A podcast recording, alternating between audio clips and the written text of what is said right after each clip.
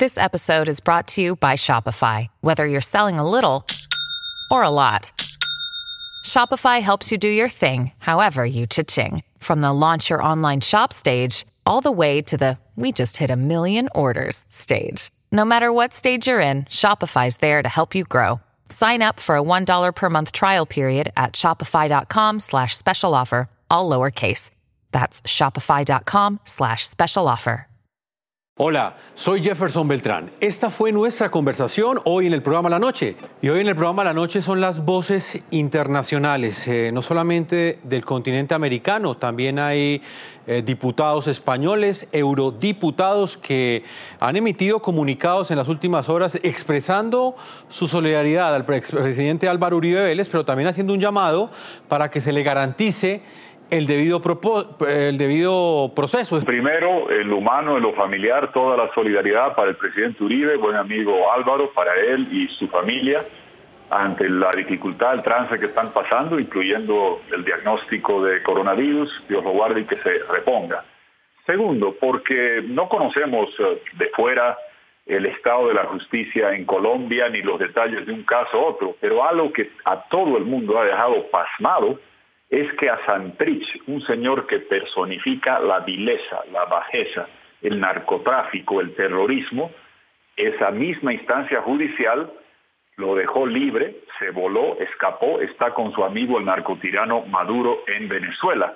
Y pasan unos meses y el hombre que cambia la historia de, eh, del país, de su país, de Colombia, entre el presidente Pastrana, que consigue los recursos del Plan Colombia, y la seguridad democrática, nadie duda y todo el mundo reconoce que Colombia, que estaba en ciernes de ser un Estado fallido en los noventas, que fue materia de series vergonzosas de narcos, de Netflix, cuando el cartel de Cali se compraba a gobiernos, transformaron a esa Colombia en una en la que se podía transitar libremente y con seguridad.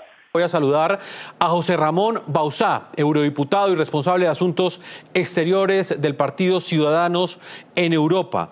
Desde España también ha habido diferentes voces que están ah, completamente alarmados frente a la forma como la Corte Suprema está manejando este caso contra el expresidente Álvaro Uribe Vélez. Y lo que yo propongo y le pido a la Comisión Europea es que hagamos un seguimiento muy cercano de todo ese proceso judicial.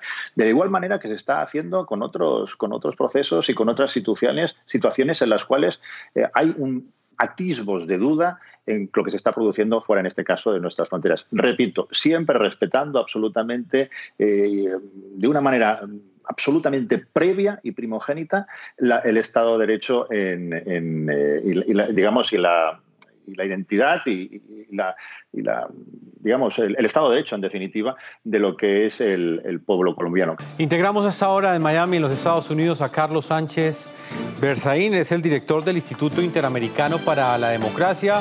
El juicio contra Álvaro Uribe no es un juicio jurídico, no es una situación de derecho.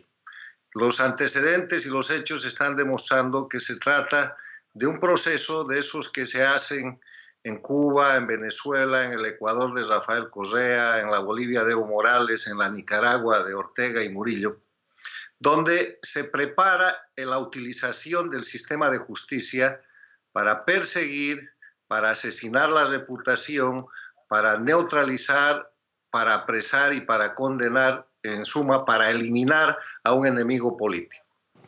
Si quiere escuchar y, ver a los protagonistas de la noticia, sintonice NTN 24 de lunes a viernes a las 6 de la tarde, hora de Bogotá, Quito y Lima, y 7 de la noche en la costa este de los Estados Unidos.